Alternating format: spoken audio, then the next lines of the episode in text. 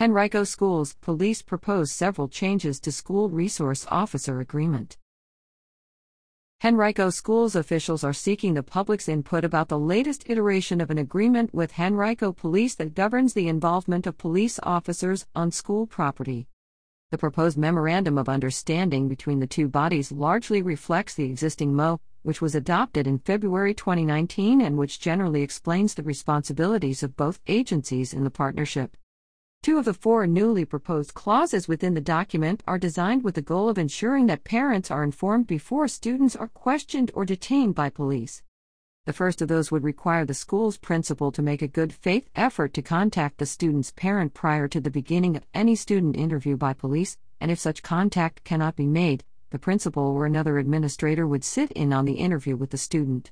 The clause allows an exception if the chief of police or Henrico Commonwealth's attorney determines that an emergency or serious felony investigation would prevent such parental contact first.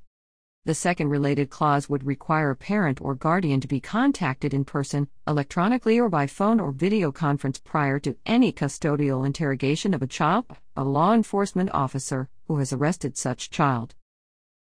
Another newly proposed clause would mandate that a police official who wants to interview a student on campus as part of a criminal investigation must do so through the school resource officer in coordination with school administrators. The fourth would require that an officer who enters the school to remove a student must first report to the principal's office and coordinate with the principal or a designee the best approach for doing so.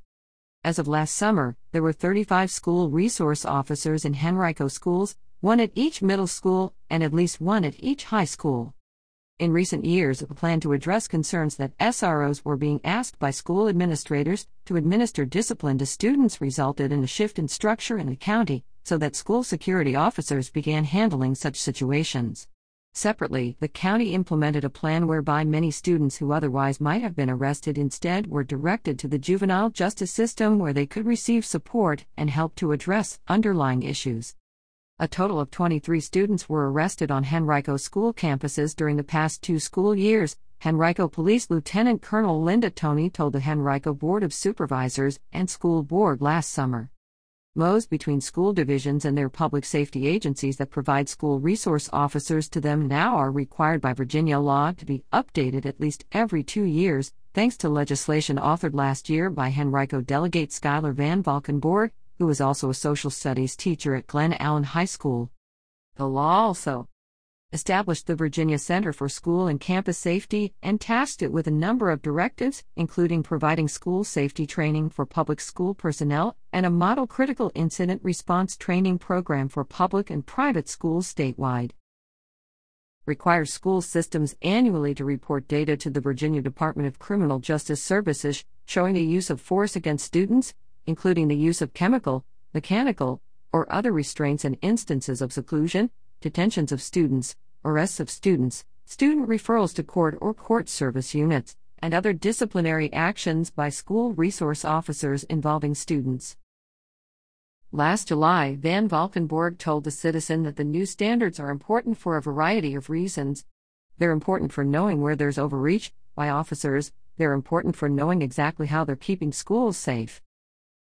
The School Systems Office of Equity, Diversity and Opportunity hosted a dozen meetings last fall and winter to solicit input from stakeholders that was used to revise the MOU.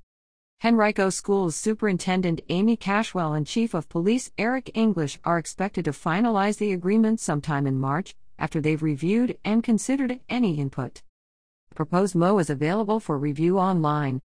To submit comments about it, due by March 7 at 11:59 p.m., click here.